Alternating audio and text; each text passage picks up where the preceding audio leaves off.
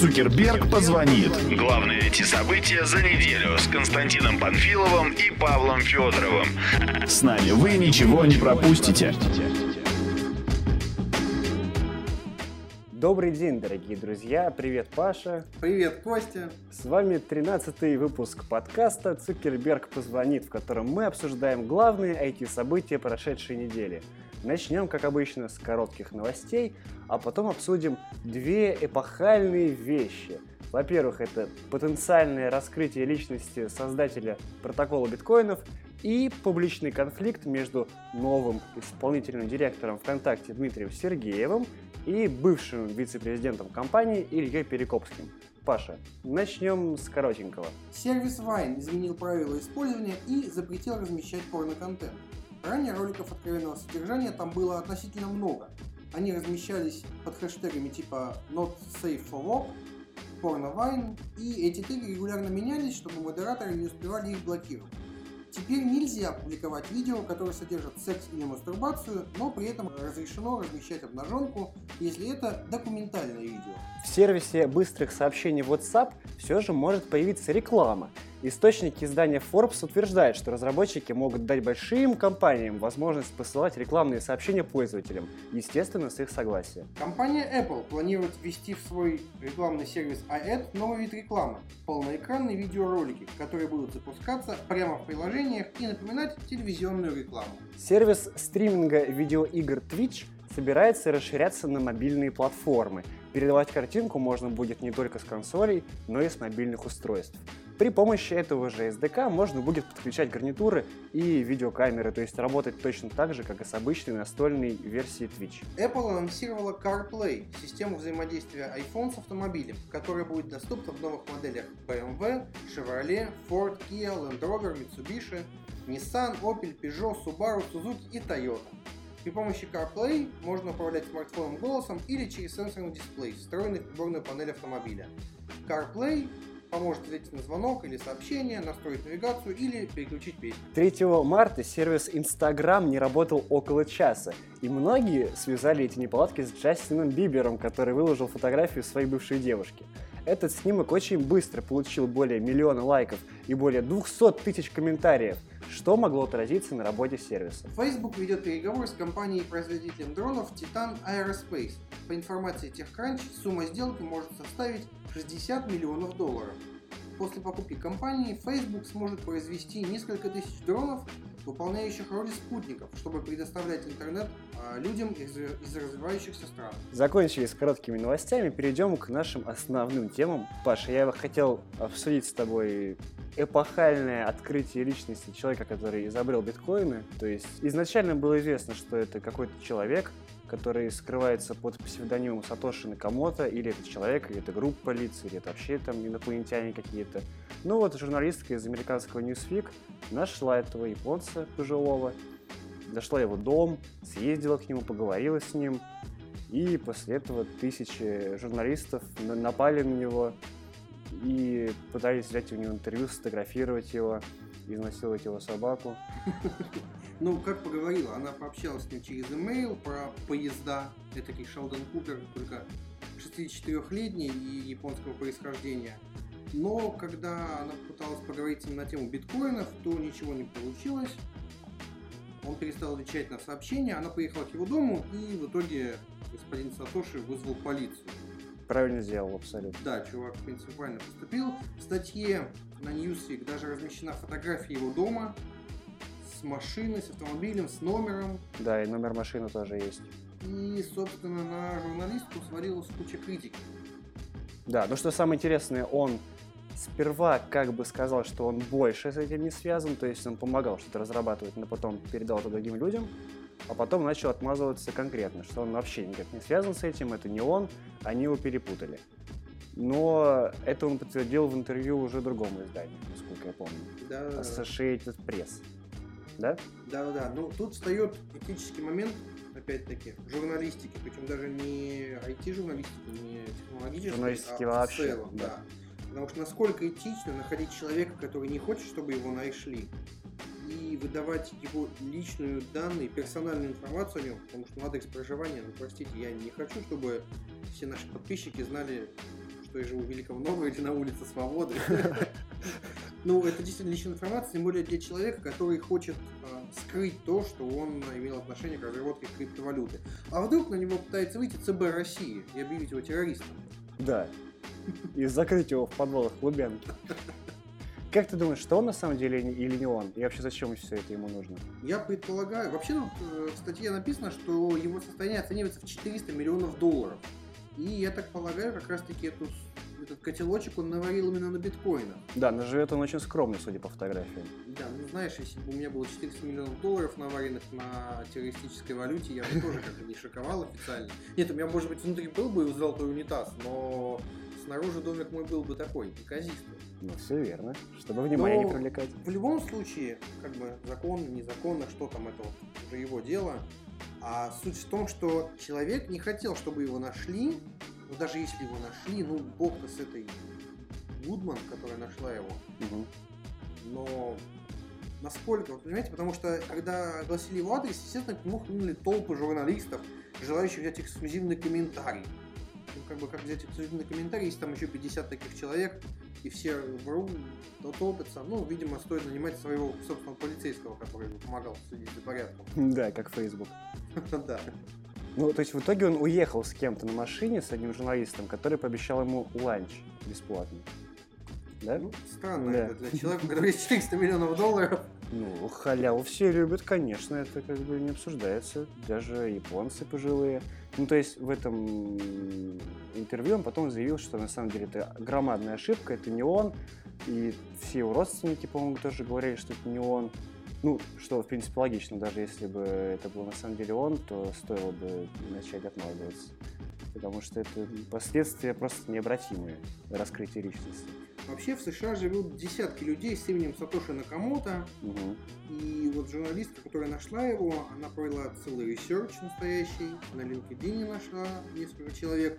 Часть этих Сатоши уже умерла.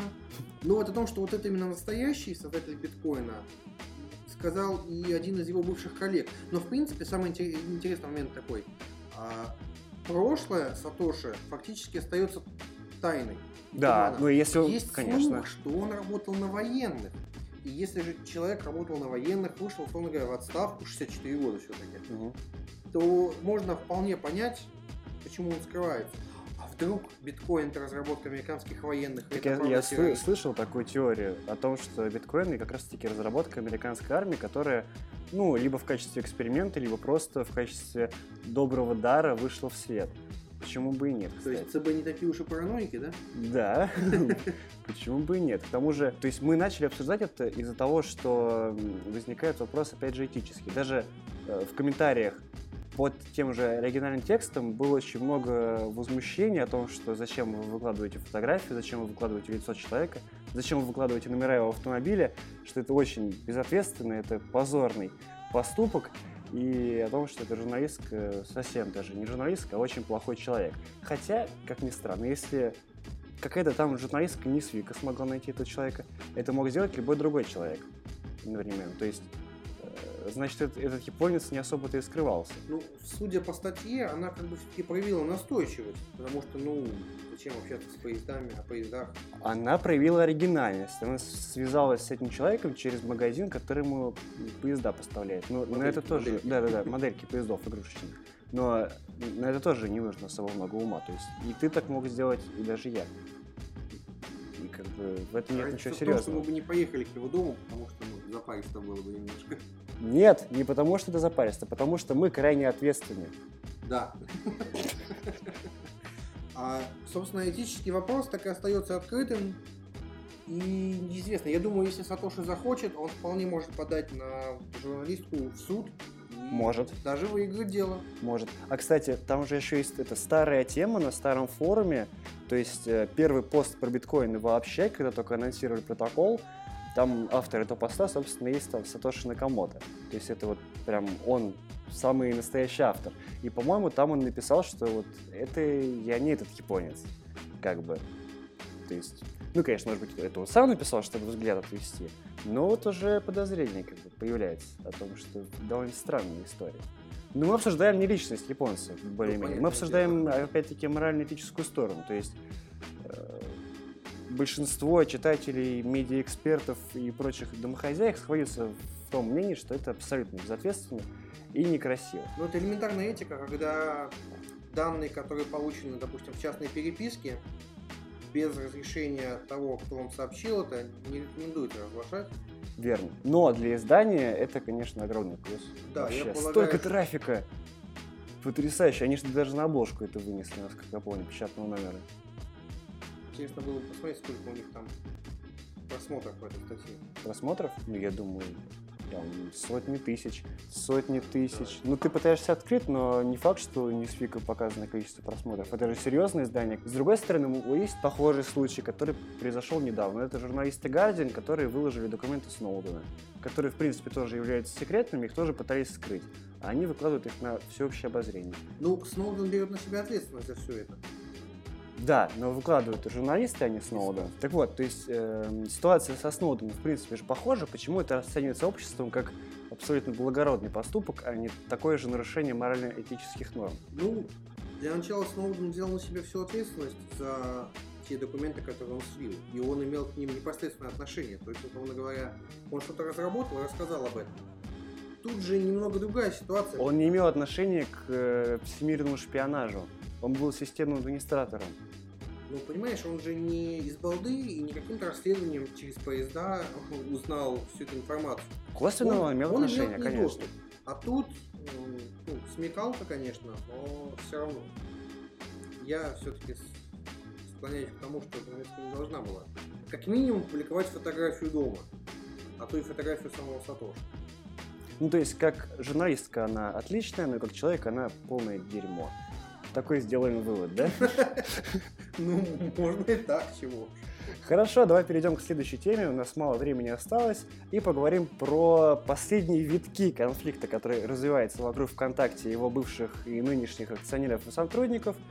И вот недавно Дмитрий Сергеев, новый исполнительный директор компании, дал интервью, дал интервью изданию «Коммерсант», в котором он ранее работал, в котором рассказал все, что он думает по поводу всех этих конфликтов.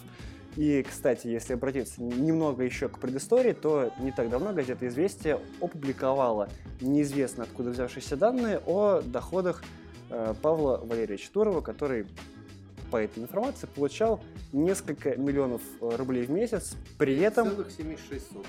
5,76, при этом эта сумма была не согласована с акционерами. И там еще какие-то перелеты были на чартерных рейсах. В общем, журналисты копаются в личных финансах Дурова, которые непосредственно зависят от доходов компании Является коммерческой тайной.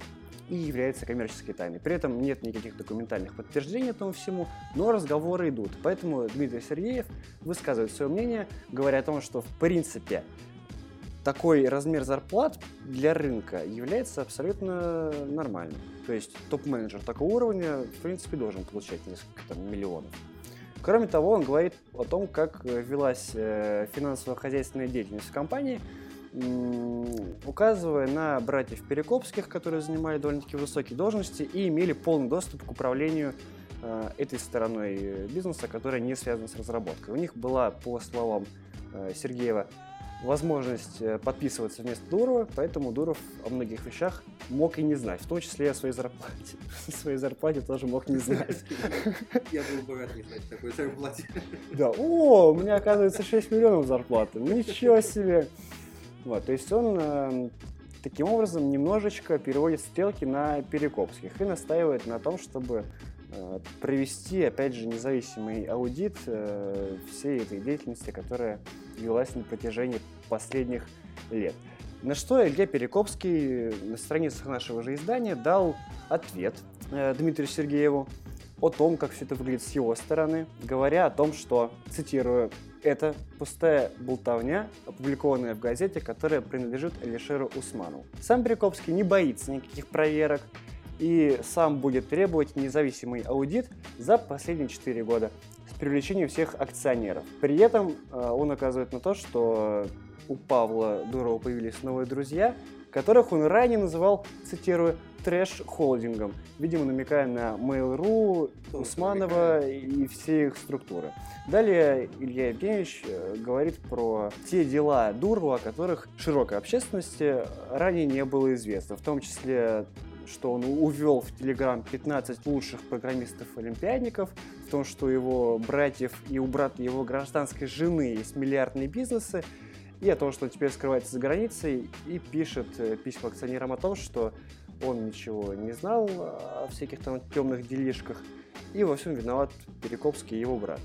Собственно, вот такой конфликт начинает, точнее, даже продолжает разворачиваться в прессе. Вот о чем, Паша, мы с тобой не знали ранее. Для начала, после публикации в «Известиях», а, выяснилось, что вот те промежуточные результаты аудита, на которые ссылается, а, собственно, «Известия», их не может быть, потому что у аудита не может быть промежуточных результатов.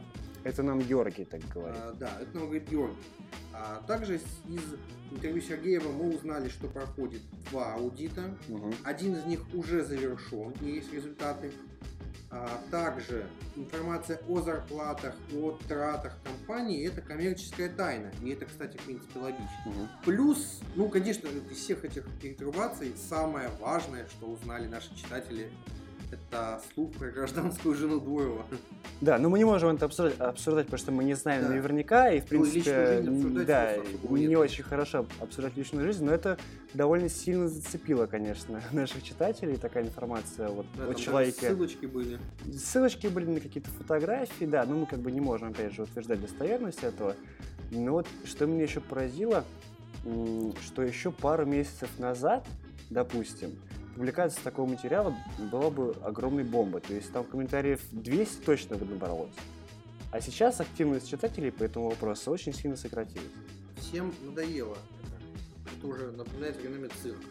Цирк. То есть информационное поле по поводу э, ВКонтакте очень сильно размывается. Ну, уже выжжено просто. Выжжено. То есть очень много публикаций было про это, слишком много. Да, подгорает уже травка, которая вот там подсохла, где-то там выбилась под земли, непонятно как.